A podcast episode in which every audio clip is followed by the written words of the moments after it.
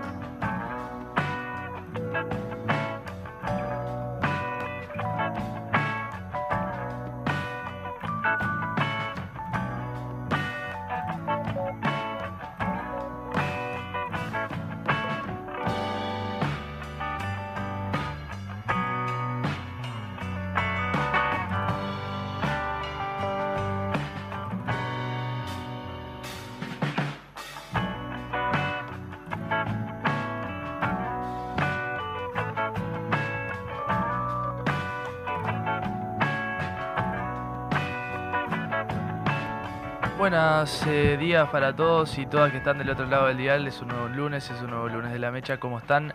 Natalia Díaz, cambia el orden. Me dijo, dijiste buenos, buenos días y dije, ah, me está saludando. Pero era buenos días. Buenos días para todos. Era, era un chiste de juego de palabras. Ahí va. Siempre me jodían con el días. Mateo Monteiro a nuestra izquierda. Se prendió la mecha, un nuevo lunes, este, donde, bueno, descendió la temperatura lamentablemente, eh, pero bueno, acá estamos para llevarles la calidez necesaria que amerita en este tiempo veraniego, después de un fin de semana donde pasaron muchísimas cosas y de una semana que pasaron muchísimas cosas. O sea, no, no sé por dónde arrancar.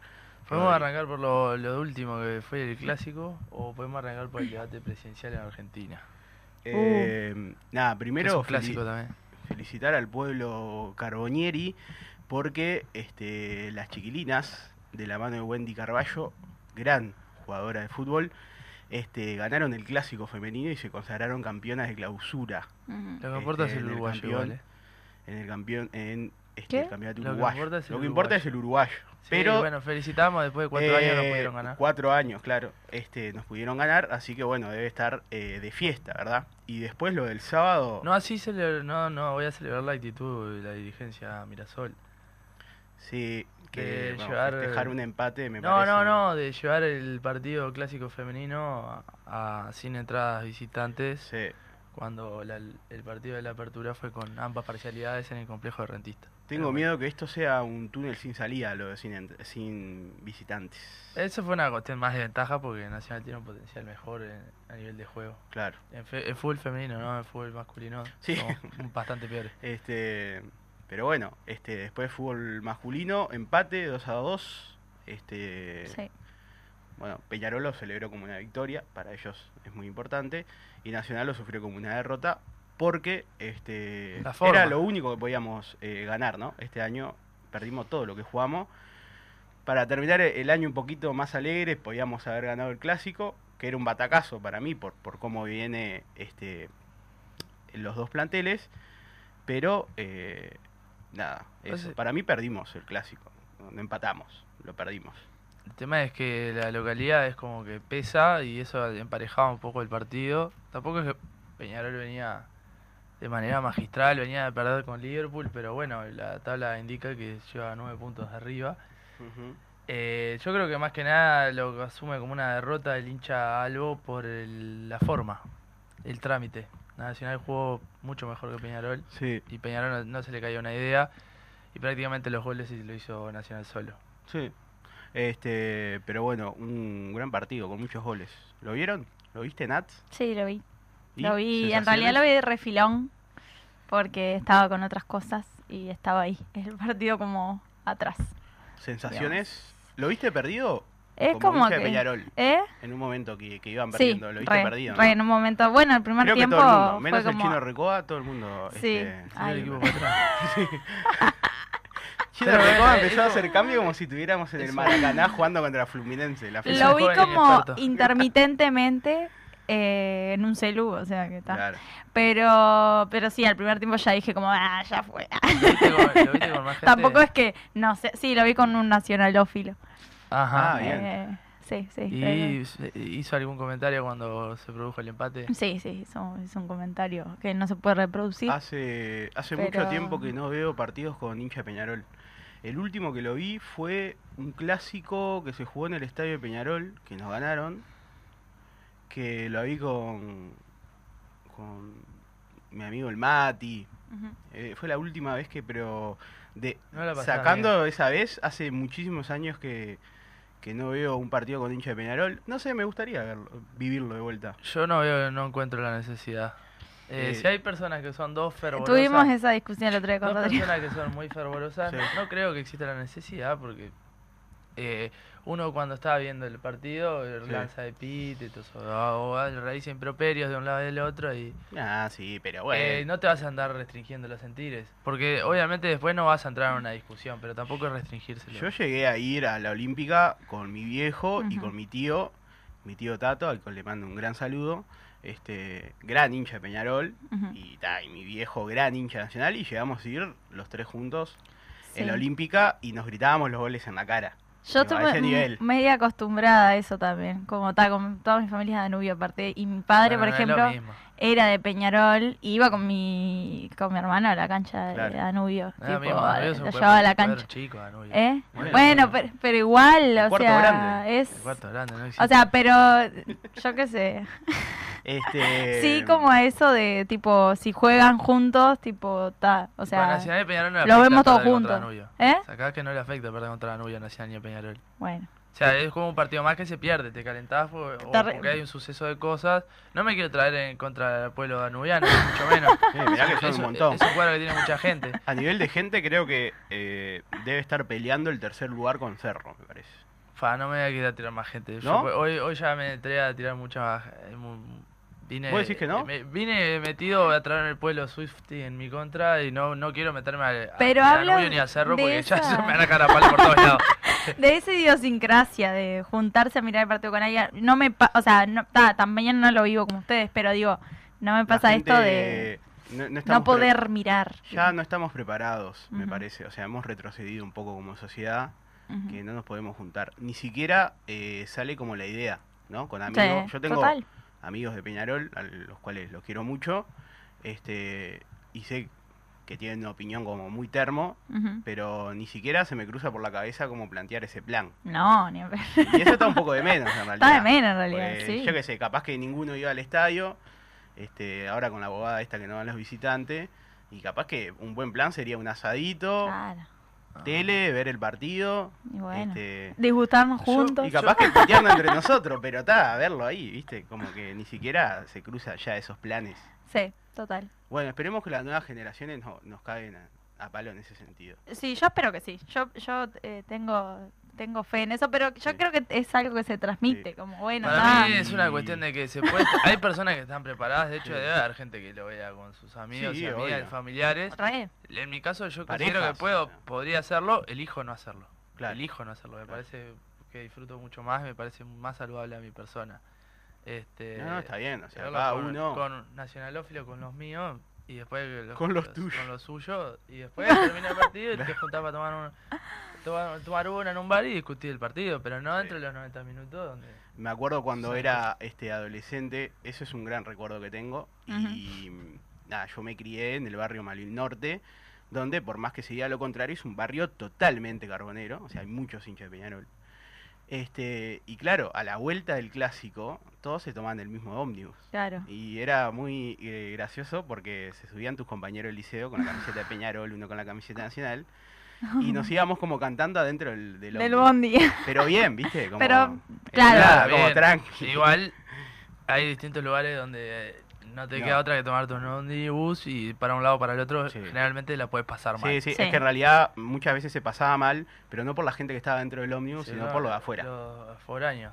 Claro, aparte, eh, yo toda la vida me tomé ómnibus para, o sea, para ir a Malín Norte tenés que pasar por Avenida Italia, que por lo. Uf, general bien está la concentración de, de los hinchas de Peñarol. Claro. Entonces, mucha, o sea, tengo miles de historias de rotura de vidrios, insultos, cuando había gente adentro con camiseta de Peñarol que le decían que no tiraran, pero bueno, fue. Pero bueno, eso, y quiero decirte que eh, empecé a ser un poco militante de eh, que vuelva los clásicos al centenario. No sé, me parece que el Estadio Centenario le da un marco. Tiene una epicidad. Ah, sí, sí, sí. Me parece que está tremendo. O sea, está bueno jugar en la cancha de ambos grandes, pero no sé, uno, inventar un clásico en el medio que se juegue en el centenario. Sí, no, no tengo una postura muy clara en ese sentido. Creo que. No, son, son como da sensaciones. Eh, sí, la descalzón quitado ahora que están un poco distraídos los operadores. Me da un poquito de, de paja ir al campeón del siglo realmente porque me, me, me, me ocupa 10 horas. Claro, Diez pasa horas. que... eh, eh, eh, La sea, gente que se mueve en el centro, ¿viste? Es así. Sí, pero, o sea, para los hinchas de Peñarol cuando fueron al ¿Te parque queda también... fuera o lo que pasa? No, a mí no me queda a dos cuadras, pero tampoco me queda Pero eso re es- lejos. te implica muchas horas de tu vida. para un No, pero no por el hecho de la lejanía, sino por el, el hecho de que tenías que estar a las 10 de la mañana, cuando el partido arranca a las 4 de la tarde. Bueno, ¿te gusta el fútbol? Es, No, ese es el eh, ritual, ¿no? es como fue cuando ir a Boca, me da también una pereza bárbara de estar 8 horas adentro de una cancha. Sí, a mí me daría también, por eso no lo hago. Eh, pero bueno, todo, Bueno, todo eso vale, fue- vale la pena, vale la pena. Eh, lo que destaco nada más, si es un clásico, verlo con, con mi viejo también siempre es destacable. Así que en la cancha, ¿no? Eh, Eh, sí, sí, yo fui al estadio también, lo vi con mi hermana y el Santo, el Santoro, a quien le mando un gran saludo. Este, conseguí lugar en la Don Porte, ¿viste esa parte que hay como techito?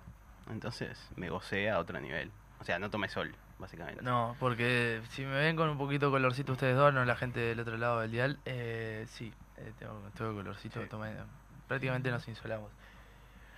Pero bueno, cambio rotundo, vamos a hablar brevemente de lo que fue el debate presidencial. ¿Lo pudieron ver, lo pudieron observar, lo Sí. pudieron escuchar? Sí, ayer a la noche. Este, sí, yo no lo pude ver en vivo porque estaba en el toque de los fundamentalistas. Un gran toque. Eh, bueno, en fin, no, no es el tema, así que no voy a profundizar. Para, ¿tenés una remera de los fundamentalistas? Tengo una remera de los fundamentalistas que es ¿La del año pasado. ayer? No. No, Ah. no, del año pasado. Eh, un facto que voy a tirar, no se compran remeras en el mismo recital. Eso es se de compran- una persona que no es fan. Nada, se compra unos días después. Claro, Es de un, Claro. turiste- es de un turistero hacer eso, ¿no? sí. Es, me- es medio de, de rata, diría yo. A esa la- Porque una semana después están más baratas. Ah, Claro. ah lo que hace el análisis que hace vos de, de ratón. Claro, claro, el análisis sí, que hago sí, de de ratón. ratón. Este, pero bueno, eh, un placer vivir este otro toque de los fundamentalistas con la familia Ricotera. Este mm, y bueno, ahí, ahí estuvimos.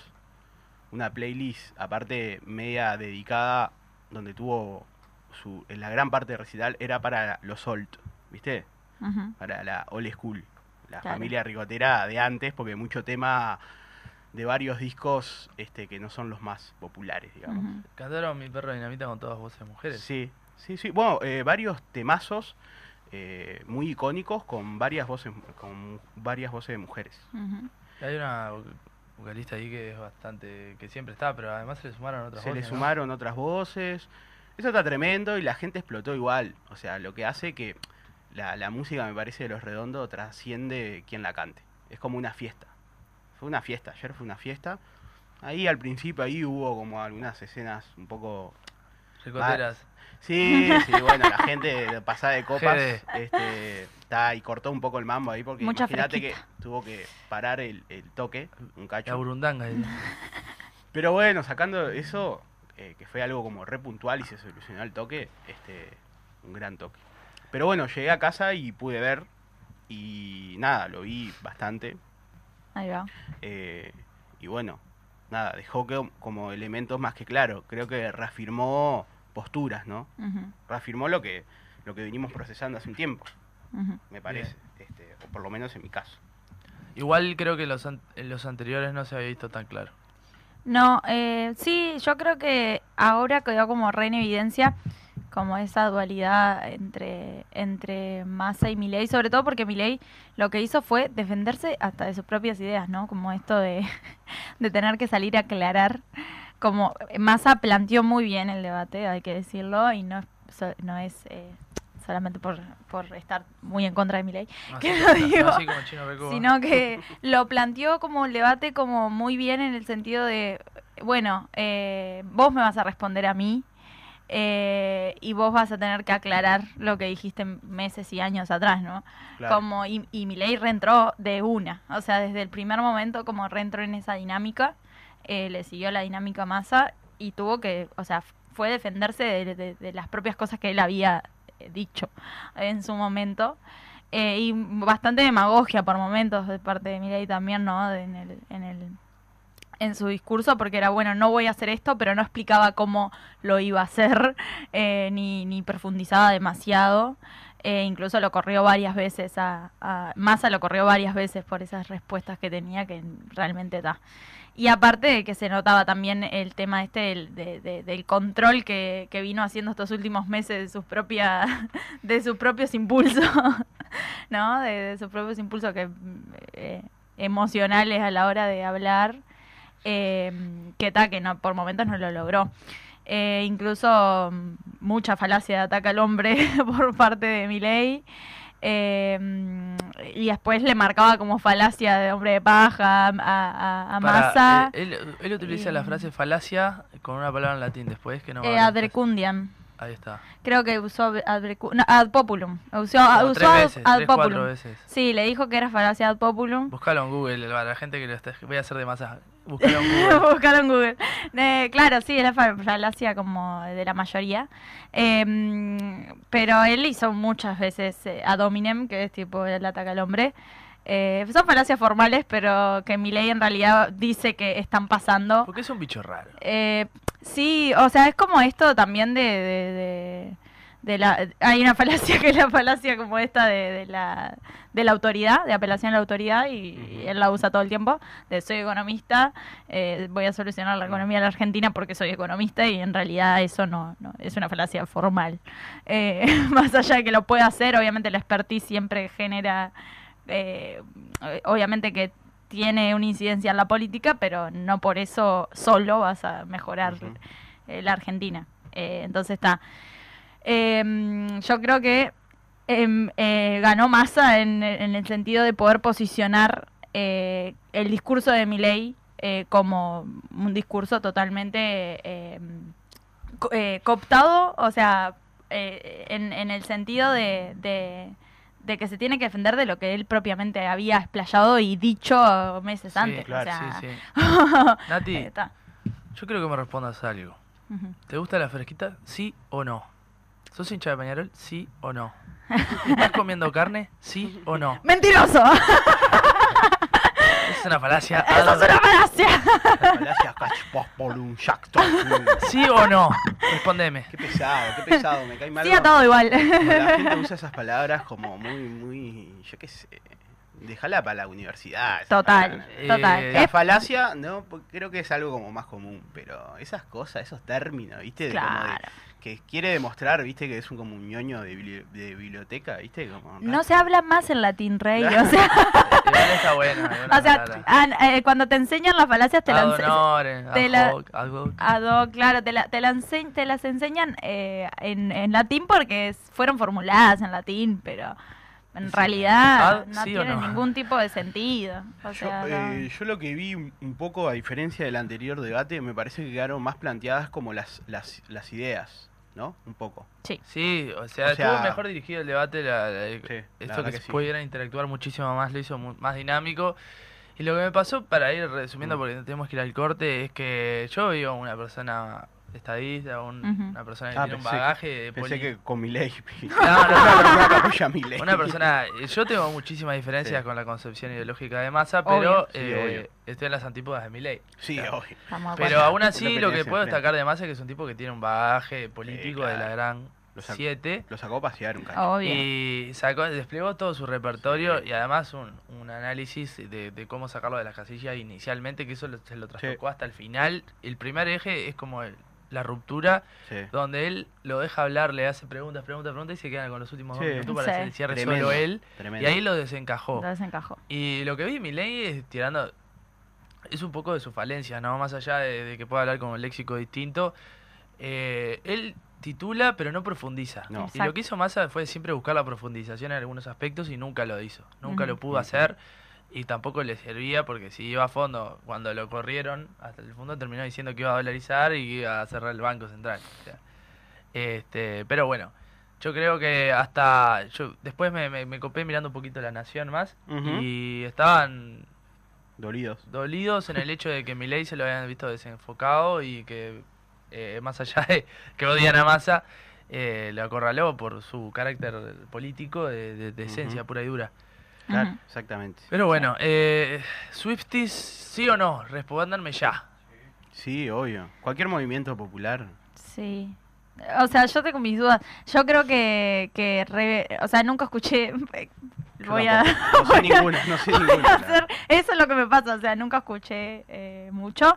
Pero sí entiendo que eh, eso movilizó a la juventud Sí. de una manera tremenda y está, Preocupante incluso. está muy bueno. O sea, yo qué sé, no, no sé. No, Eh, eso, ¿vieron el video que subían por las clo- cloacas ahí? Que- Eso, vi el video una por las cloacas. No, no sé. Me gustó un poco, es medio rock and Me roll. siento vieja, o sea, Yo quiero no confesar, me siento vieja viendo ese fenómeno y tipo, porque no Quedando conozco la afuera. Música, estoy a- totalmente por Pero fuera. es que, y- es que antes... eh, Yo lo haría por, por los Rolling, o sea, es lo mismo, pero con Taylor. Ah, yo no lo haría por nadie. Los- los actores. Pero Únicamente no. dicen- dicen que voy a tener un Grit and Meet con Luis Suárez. ya Pero. sabíamos, sí. Meet and Grit, Grit and Meet.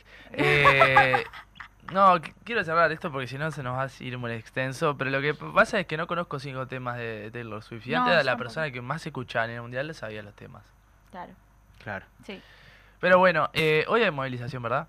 Sí, oye, movilización 18 horas ¿Sobre qué, Nati? eh, contra la corrupción En Plaza Por la democracia. y por la democracia, sí, Pero esta tiene que ver con todos los hechos que estuvieron sucediendo. sucediendo en el último tiempo, poniendo a una crisis institucional. Sí, poniendo en, en- en el marco, o sea, aclarando lo que sucedió, ¿no? Eh, hace bastante tiempo también. Y por eso vamos a tener eh, luego, eh, para hablar de la postura desde la oposición, Ujú. La palabra de la senadora por el Frente Amplio, de Silvia Nane. Así que tenemos Un una éxito. entrevistada de lujo. Bien. Pausa comercial y volvemos con más de la mecha.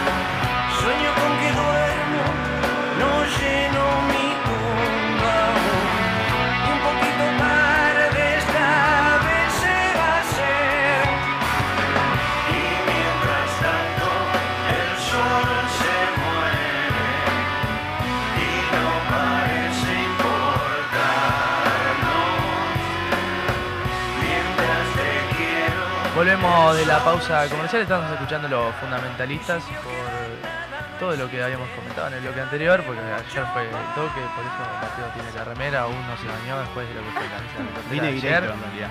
El. Bueno, te dejo el pie. Eh, bueno, muy bien, estamos este, con la, eh, la senadora Silvia Nane para hablar sobre la marcha de hoy y el caso Marcet. Pero antes, en realidad, queríamos arrancar haciendo mención, este, primero extendiendo un abrazo a toda la fuerza política del Frente Amplio, este, ya que un gran forjador este, de la idea política, de las políticas públicas del Frente Amplio en los 15 años del gobierno, este, desapareció físicamente, este, pero sin duda que su legado queda eh, para replicar en las generaciones futuras. Este, un fuerte abrazo a toda la familia este, Astori y, y bueno, nada, queríamos empezar como, como con ese breve, dedicándole breves palabras a una persona que sin duda quedará este, en la historia de este país por, sus aportes como, intelectual, como economista y como político. Entendió que este, tenía que dedicarse a la política y para cambiar en realidad la, la realidad en la que estábamos sumergidos y así se dedicó este, gran parte de su vida y siempre aportando hasta cuando los problemas de salud lo hicieron alejarse del Parlamento, este, siempre siguió aportando y dando entrevistas y siempre con una lucidez brillante. Así que bueno, el pueblo frente amplista este, y también las generaciones que, que crecimos como con esa referencia, ¿no? esa figura como referencia, este, obviamente está como movilizado, este, se pudo despedir sus restos el día sábado. Este, y bueno, nada, queríamos como arrancar como con esa mención. Eso es un poco lo que vos dijiste, como para redondear, para los que estamos pisando los 30 y los que son menores, y, y prácticamente que nacimos o crecimos y atravesamos nuestra adolescencia con el Frente Amplio, fue una de las caras visibles de- del partido político. Y bueno, si hablamos de Frente Amplio, también hablamos de, de Danilo. Y Sí. para cerrar, un gran nacionalófilo también, porque Sí. compartimos condición. Este, Lo tenía que decir, ¿eh? Sí, compartimos tribuna muchos años, porque yo tenía butaca y él iba a la tribuna que, que yo asistía. Este, bueno, y yo lo puse en, bueno, no sé si se llama X o Twitter, eh, una anécdota, este, como para que creo que reflejaba lo que era Danilo como fuera de, las cámaras, ¿no? Él estaba haciendo la fila para comprarse un choripán, como cualquier ser humano que va al estadio. Y claro, eh, tuvo, o sea, gente, él siendo eh, ministro, ministro Economía. Y claro, tuvo discrepancias. Ahí una persona le fue a plantear mientras hacía la fila. Y en la Delgado eso puede Sí, suceder. en la Delgado puede suceder. Este, y el tipo se dedicó 15 minutos a, a- Pero no hablarle en términos como de sobrador. Es como, bueno, a ver, vení y le, le dio una, una clase de economía básica ahí, pero charlando con el tipo. O sea, eso, ¿no? Danilo como siempre muy didáctico, muy sencillo también. Le quedó congelado el choripán. Sí, sí. Pero bueno, Pero Bueno. bueno, nada, eso. Eh, obvio, eh, valga la mención y el homenaje a Danilo. Bueno, muchísimas gracias por estar acá, Silvia. Eh, ya te habíamos presentado. ¿Cómo estás? Antes Muy bien, muy bien, un gusto, un gusto estar con ustedes. Este, vos sabés que yo lo conocía a, a Danilo, yo tenía la oficina en mi vida anterior en Colonia y Yaguarón, ahí en el edificio ese que queda arriba del Tibidabo. Este, vaya la mención. este, y, mis hijos eran chicos porque Danilo en ese momento era vicepresidente. Y él iba caminando por Yaguarón para abajo, nosotros veníamos para la oficina, eh, venía con, un- con uno de los, de los enanos de cada lado. Y uno de ellos dijo, mamá, el señor Canoso que sale en el informativo. Y él lo escuchó. Y yo le dije, es el vicepresidente de la República. Y, y- y entonces este, Pedro, mi hijo grande, lo miró y le dijo, ¿de qué trabaja un vicepresidente? Y él le explicó de qué trabajaba un vicepresidente. Este, y esa, fue el tipo caminando solo, evidentemente, por, la calle, como, cualquier hijo de vecino. Este, ese es el Danilo que, yo recuerdo. Después, evidentemente, ya este, con, con- su porte de, de- de vicepresidente y uno de los principales artífices de lo que fueron los 15 años de, políticas públicas de- del Frente Amplio, de las cuales evidentemente pueden hablar ustedes mucho más que, lo que podemos hablar nosotros a esta altura. Pero fue, fue un, lindo, un lindo abrazo, un abrazo compañero, el, el del sábado para, para despedirlo. Y me comentaba Claudia, su compañera, que, que estaba escribiendo un libro, este, que todavía no estaba del todo listo para, para irse. Pero yo creo que, que- a las personas que son muy activas y que siempre están haciendo algo, probablemente este, la- la muerte la agarre en eso, ¿no? Con cosas Claro. sin, sin, sin terminar, con proyectos todavía por, por hacer. Así que bueno, sí, hay que arrancar esta semana este, en, en memoria y, y- y así, así, así viene siendo. Han sido semanas tumultuosas. Eh, ¿Has recuperado el sueño después de la semana pasada? La semana pasada fue fatal. Tú sabes que me sentía como que como que no entendía cuándo había empezado la semana ni cuándo iba a terminar. Fue, no sé si como un lunes eterno o un viernes eterno, porque este, fue, fue, fue realmente muy, muy, muy complicada. Pero sí, recuperé un poco este fin de semana. En el remanso es fácil recuperar. Uno hace 48 horas de remanso y, más o menos este, recuperas. Y, mm, y sí, fue una semana que, que fue una semana en realidad en la que hizo eclosión un montón de cosas que venían en acumulación, ¿no? Porque recordemos que, que- esto no ha parado, como dice Blanca Rodríguez, esto no para. Este, esto no ha parado. Si, si, si vos pensás que mm, desde el momento en el que nos enteramos aquello de, de Marcet, la interpelación fue en agosto. Eh, veníamos, tuvimos un, un- un septiembre anterior donde había eclosionado todo el caso astesiano. Eh, veníamos, venimos después que terminamos un poco como, como de salir de, veníamos en, la cronología, veníamos Marcet, Astesiano, respiramos un rato y cayó todo el llamado tema Penadez, todo el llamado caso Penadez. En cada uno de, de- de estos casos que tienen nombre, Carolina el otro día decía, este, tiene nombre astesiano, pero son muchos hechos de corrupción en el piso 4 de la torre ejecutiva. Tiene nombre Marcet, pero es en definitiva la, la- incertidumbre de hasta dónde el narcotráfico este, ha penetrado en el Estado uruguayo. Tiene nombre Penadez, pero en definitiva estamos hablando de todo el problema del abuso sexual y la explotación de menores, ¿no? Uno le va poniendo, le va poniendo nombres de, de- lo que vienen siendo la figura más representativa, pero lo cierto es que estamos ante temas que son muy removedores, muy removedores. Y que en definitiva uno termina pasando raya y siempre pasa otra cosa. Cada vez que pasa raya decís, bueno, hasta acá llegamos, listo, ahora Astesiano preso. No. Hizo un acuerdo, eh, cerramos. No, no cerramos, porque después estaba el dron de la UTE que no llegaba. Después estaba que habían hecho la compra, que tuvieron que cancelar la compra. Después que era humo lo del espionaje a, a- a Mario y a Charles. Después que se comprueba. Le- que era humo lo de los gurises del Liceo 41. Después se comprueba y después que era humo todo lo que decía el Frente Amplio, pero descabezan la cúpula policial. Y dicen que no es por Astesiano. Después se empiezan a... a- terminamos con el caso Penades. Bueno, terminamos. Resulta que parecía que habíamos terminado y ahora Taroco tenía un celular que le habían dado. Se sigue complicando la, la- la trama. Y cuando queremos acordar, volvemos a Foja Cero, otra vez con derivaciones de- del caso Marcet, donde se implica nuevamente una persona del círculo más íntimo del presidente de la República. Primero fue su jefe de custodia, ahora es su, su- su asesor principal. Y el presidente de la República va a terminar declarando en fiscalía probablemente por segunda vez por Claro. acciones reñidas con la, legal, con la legalidad de una persona de su círculo más íntimo. Igual que, igual que Gustavo Penades también.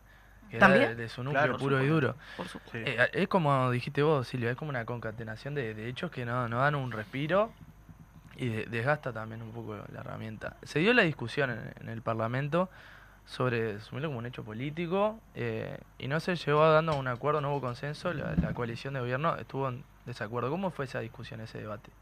Eh, mira, ojalá hubiese sido una discusión, pero, pero, pero fue como una, como una actitud de barricada, ¿no? De que en definitiva nosotros teníamos cinco minutos para, para explicar por qué queríamos hacer esa moción de, de tratar esto como, como un asunto político y fue imposible este, hilar la, la, la argumentación. Que de hecho la argumentación venía más bien por el lado de, miren, eh, sería fundamental que el Parlamento, porque nosotros sabíamos que los, los compañeros de la Cámara de Representantes iban a, intentar plantearlo como asunto político también, que el Parlamento como, como eh, en forma eh, de las dos cámaras dijeran, miren, señores, los límites institucionales son que el Poder Ejecutivo rinde cuentas ante el Poder Legislativo. Acá no se viene a mentir ni a ocultar información, porque si no, esa tarea ese deber, porque es un deber, en definitiva, del Poder rendir cuentas al Legislativo, que está en la Constitución, eso no se puede pasar por encima. Entonces, hay límites. Cuando nosotros hablamos, y, y venía por ese lado la argumentación, de que en un momento donde el Poder Ejecutivo está en una crisis total de credibilidad, es necesario empezar a reconstruir de alguna manera los vínculos institucionales. No porque esto sea un dar vuelta a la página, porque estamos lejos de que esto termine. Pero de alguna manera hay que iniciar un camino de recomposición de la credibilidad institucional, porque si no, eh, no, no es viable los vínculos democráticos. La próxima vez que nosotros interpelemos a un integrante del Poder Ejecutivo, que no se descarta, ¿cómo sabemos lo que nos van a decir? ¿Cómo sabemos si lo que nos dicen es todo?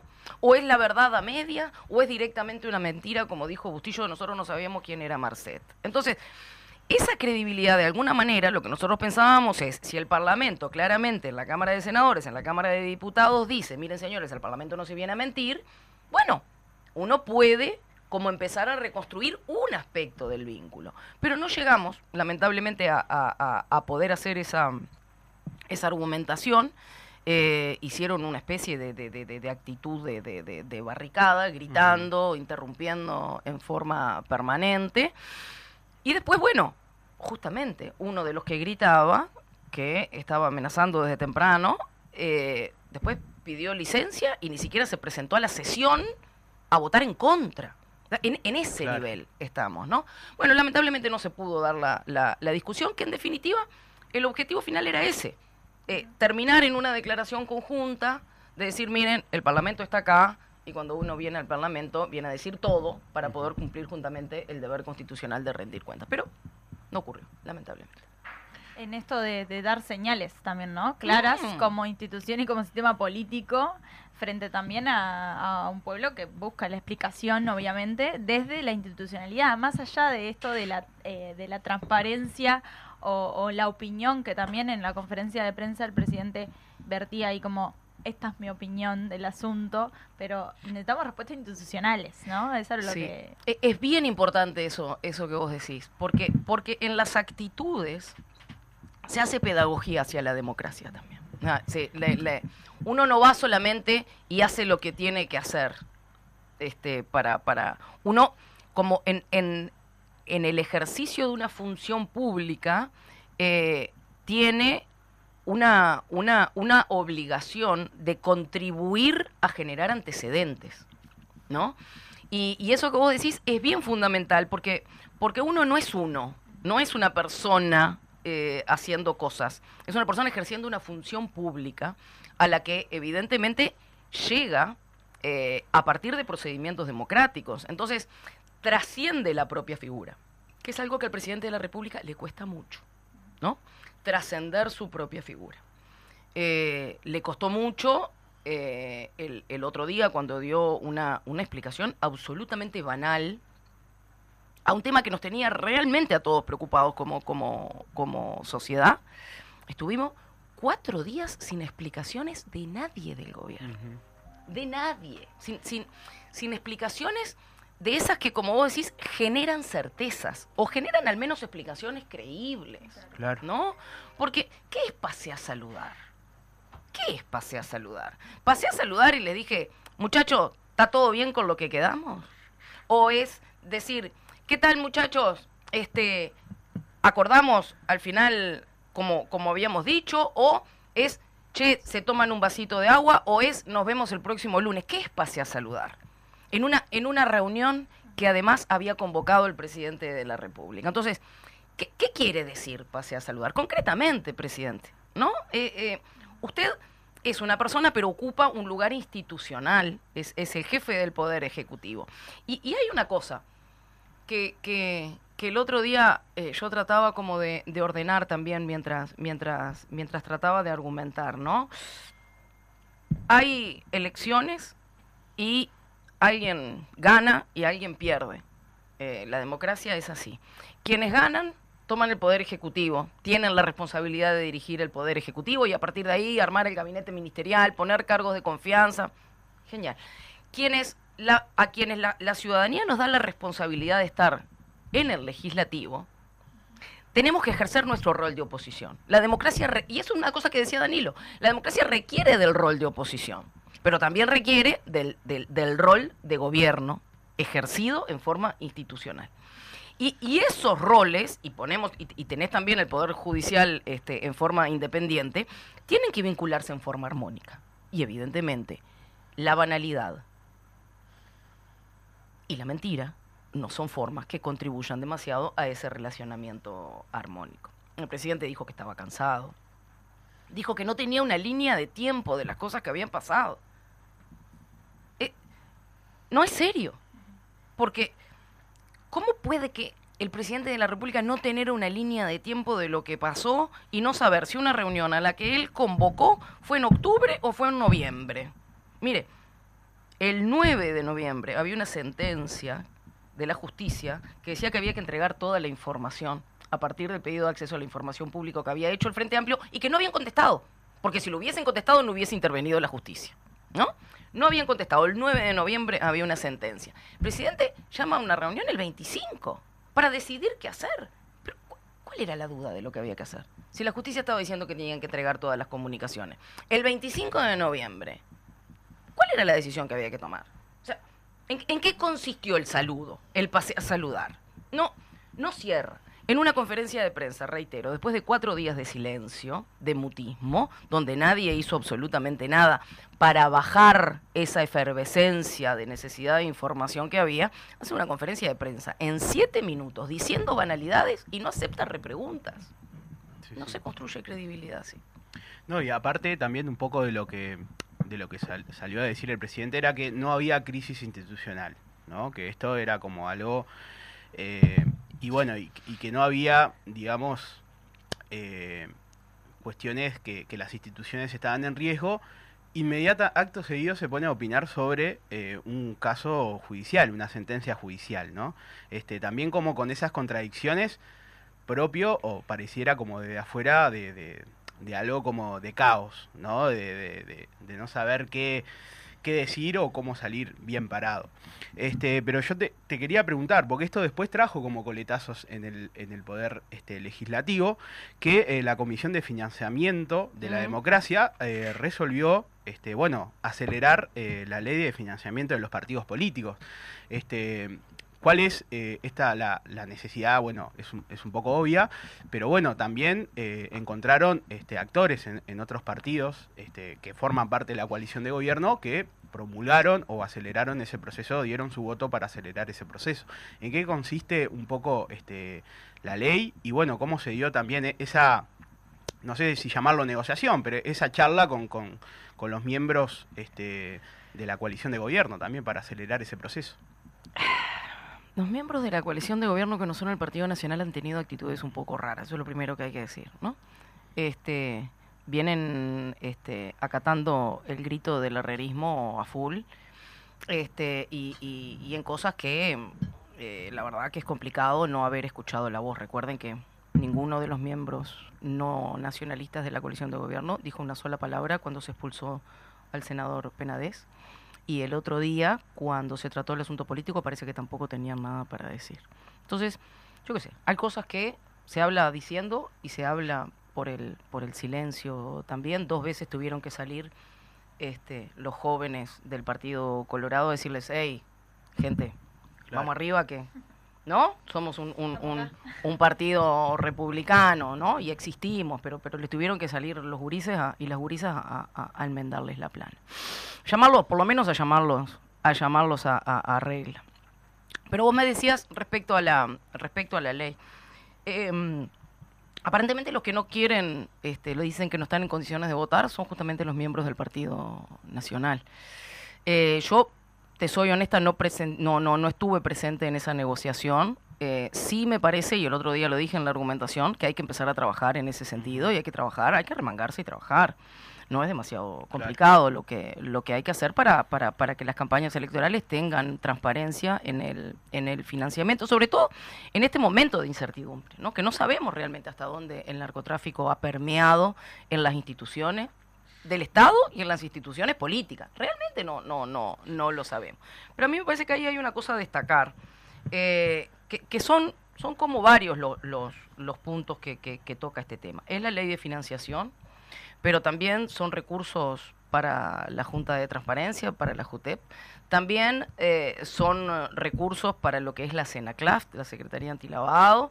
Eh, hay una unidad de, de la- de- atención al lavado de activos también en el Ministerio de Economía y Finanzas, está la Junta Nacional de Drogas. O sea, acá hay que armar un- un aparato institucional que nos proteja de la injerencia este, del, del narcotráfico. La ley de financiación de los partidos políticos es un, es un aspecto fundamental. Pero justamente eh, el otro día cuando, cuando yo intenté argumentar el asunto político, eh, a mí me parecía que el camino hay que irlo construyendo, ¿no? El camino para poder conversar eh, hay que irlo construyendo. Y no, solamente, no es una cuestión solamente de, de- de dar señales hacia la interna de lo que habitualmente se llama el sistema político. Me parece que las señales en este momento son más importantes hacia la ciudadanía que hacia la interna, ¿no? Y si nosotros no, no podemos poner un límite de decir, señores, al Parlamento no se viene a mentir, y nos ponemos de acuerdo en eso, que me parece que es una señal importante, decir, mire, el Parlamento todo está de acuerdo, ¿no? A partir de ahí es más fácil empezar a generar eh, ámbitos de conversación y de negociación para tratar estos otros temas que son absolutamente fundamentales. Ahora, es difícil sentarse a conversar cuando las condiciones de credibilidad están tan dañadas. Claro. Es- entonces, por eso nos parecía que lo que vos decías, ¿no? De que hay que ir poniendo señales en el camino y, poder ir construyendo nuevamente esa credibilidad. Lo que se pueda, siempre es en la medida de lo posible. Ahora habrá que ver, el Partido Nacional, que es el que está metido en todo este embrollo eh, de que arman una reunión para acomodar la interpelación y después arman otra reunión con los legisladores y después van al Parlamento y mienten y después renuncia, pero parece que hicieron todo bien. Después va uno y le, av- y le- y le avisa a la ex vicecanciller, mira, cuidado que este narco es peligroso. Y después el, el- el- el ministro de Relaciones Exteriores dice, nosotros no sabíamos quién era, cuando ya se lo habían dicho. Cuando tenés un ministro de Relaciones Exteriores que le dice, mira, perdé el celular. Cuando tenés un, un- el, el- el- el principal asesor del, del presidente que destruye información pública, bueno. Uno empieza a mirar todo eso y dice, con razón no están en condiciones de votar, Claro. Sí, sí, sí, sí. ¿no? Hay- hay Ahora habrá que ver cómo se generan, cómo genera el Partido Nacional las condiciones para poder tratar este tema eh, que sea en forma creíble para la coalición, para los votantes de la coalición. Porque en, en todo esto, a veces un- uno pierde un poco la, la- la noción. Hay gente que votó de buena fe. Hay gente que votó de buena fe. Yo no sé si alguien de las personas que votó de buena fe nos está- estará escuchando este programa. Probablemente no. Pero me parece que es de buen ciudadano reconocerse en una sociedad diversa y reconocerse con- para con los demás y con los demás. ¿No? Y en ese contexto, yo creo que hoy somos todos los que deberíamos reclamar ese tipo de explicaciones y ese tipo de señales. Cada quien que le reclame a quien quiera o, o- o a quien considere que le tiene que reclamar, pero esto no es una cuestión de que se discute entre los mármoles del, del- del Palacio Legislativo o que se discute solamente en la torre ejecutiva. Esto, eh, la- bueno, por eso hoy hay una marcha. Y la marcha no la convoca el Frente Amplio y la, la la marcha la convocan los trabajadores y las trabajadoras organizados. Y hay dos marchas porque la otra es de la coordinadora de feminismos por la cantidad de femicidios que estamos teniendo, que es una cosa que me parece absolutamente fundamental y que también lo que está mostrando es un fracaso de la política pública de atención a la violencia basada en género. Por lo cual, en definitiva, lo que, lo que y de nuevo, lo, lo entrecomillo, lo que el sistema político no resuelve, la gente lo reclama, porque esto es una, una democracia y nadie está ahí de motu propio. Está la gente ahí porque es una responsabilidad que la ciudadanía le da. un, un continuo diálogo, ¿no? Se da esa inter- interacción. Para ir cerrando, porque se nos acaba el tiempo y un poco lo hemos venido desbozando, sobre esta decisión de- del presidente de matizar el asunto y del, tanto de la coalición como de sus pares del Partido Nacional de abroquelamiento, de un cerramiento, de hacer filas para adentro. Mm. ¿Cuál es el rol que debe asumir el Frente Amplio? ¿Qué acciones debe hacer el Frente Amplio como oposición directamente? El Frente Amplio tiene que, que ser oposición, tiene que investigar, tiene que saber, tiene que poder eh, convocar ciudadanía para, para, para entender cómo hacer las cosas mejor. Tiene que construir propuestas, definitivamente tiene que construir propuestas. Y tiene que velar por la institucionalidad, desde el lugar que la ciudadanía nos dio. Que acá hay una cosa que es bien importante, ¿no? Frente Amplio quedó como oposición porque perdió las elecciones y, y la verdad es que estuvimos un tiempo reacomodándonos. ¿no? Hicimos un proceso de autocrítica, eh, un proceso de reacomodo. Muchos de los compañeros, yo hablo de mi experiencia en el, en el, en el Senado, ¿no? Muchos de los compañeros que ocupaban bancas en el Senado habían sido compañeros que habían ocupado este, puestos en el gabinete. Eh, de gobierno del Frente Amplio. Lilian, el bicho cuando, cuando vivía, este, Mario, eh, Charles, ¿no? Un montón, eh, Daniel Olesker, un montón de compañeros que venían de las filas de- de- del gabinete ministerial. Y que el reacomodo, evidentemente, no solamente para la fuerza política, sino para los compañeros y las compañeras, no debe haber sido sencillo. Y es verdad que hubo un tiempo de reacomodo en el cual hubo que- que, mm, hacer un, un- un cambio de, de- cabeza para poder empezar a actuar. Nos agarró la pandemia, muchos muchos muchos este, compañeros y compañeras que, bueno, como Danilo, que no pudieron volver a su, a su función y que tuvieron que, elegir aportar de otro lado. Pepe, Lucía, ¿no? Que, que- que fue un- un- un cimbronazo todo eso y que hubo que reacomodar. Pero lo bueno, creo yo, es que pese a todos esos cimbronazos y a esos reacomodos que son parte de la enseñanza y parte de la vida que hay que pasar, hoy no estaríamos hablando del tema de Marcet si el Frente Amplio no hubiese hecho una interpelación.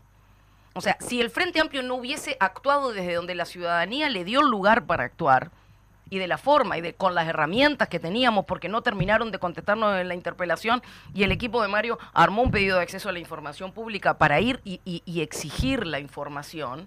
Entonces, desde, desde esas herramientas, yo creo que el Frente Amplio fue construyendo eh, herramientas a las que hoy nos han traído hasta, hasta donde estamos, ¿no? Desde, el rol que la ciudadanía nos dio. Así que, ¿cuál es el, el- el rol? Eso. Eh, hacer lo que las cosas desde el lugar donde, donde tenemos y ahora tenemos en paralelo como fuerza política la responsabilidad de construir la mejor alternativa para, para este país, donde nos va a tocar reconstruir algunas cosas, pero donde necesariamente en paralelo vamos a tener que, que avanzar, porque es, es lo que queda para un nuevo ciclo de, de- de gobiernos progresistas. Como dice el video viral, Clarita la cuenta. Muchísimas Sí. gracias, Silvia. Muchas por- gracias. Sos Gustazo enorme. Y Bienvenida cuando, cuando sí, quieras volver. Cuando quieras, cuando gustes. Cuando hablar ustedes de, quieran. de cualquier cosa también, ¿no? Sí, a- Podemos hablar de programa, podemos Sí. hablar de la candidatura de Carolina, podemos hablar de un montón de cosas, podemos hablar del sistema de cuidado. Sí. ¿eh? Podemos hablar un montón de cosas. este, convocada nuevamente. Esperemos que para hablar también de, de cosas este, buenas, ¿no? también. Siempre hay cosas Eh, buenas. Bueno, invitamos entonces a todos, todas y todes este, hoy en defensa de la democracia y contra la corrupción a las 18 horas en la Plaza Libertad, eh, marcha que fue convoca- vo- convocada por el PCNT, adhieren varias organizaciones sociales y también adhiere el Frente Amplio, así lo dice su declaración sacada el día este, de ayer, que quedan muchísimas preguntas por responder. Eh, cómo se integró este, el pasaporte, por qué se hizo en 24 horas, qué quiso hacer el presidente, etcétera. Hay respuestas saludar. que necesitan. Hay respuestas que necesitan, eh, hay preguntas en realidad que necesitan ser eh, respondidas a la altura de lo que se merece la historia de este país. Y hay respuestas también que necesitan ser preguntadas, como las que ha dicho Sí, el, el- el presidente y, y no ha podido repreguntar en, en lo que decía Silvia. Bueno, muchísimas gracias. Gracias a ustedes. Gracias. Nos reencontramos el próximo lunes. Ha sido un gran programa. Hablamos un poquito de lo que fue el clásico, eh, los dos clásicos también, porque el domingo se disputó el clásico femenino. Hablamos de lo que fue el debate presidencial en la vecina orilla, que siempre nos da para comer. Y ya se ha hecho como un Sí. hecho eh, de picada, ¿no? Sí, Y esperando. Yo espero, con- me froto las manos para ver a la nación más después de lo que son los, de- los debates. Ese es como un consumo cínico que tengo. Pero bueno, nos reencontramos el próximo lunes. Hasta ha sido la mecha del día día de hoy. Vamos Ruca. Vamos arriba. Cantar, me obligan al ritual, el lenguaje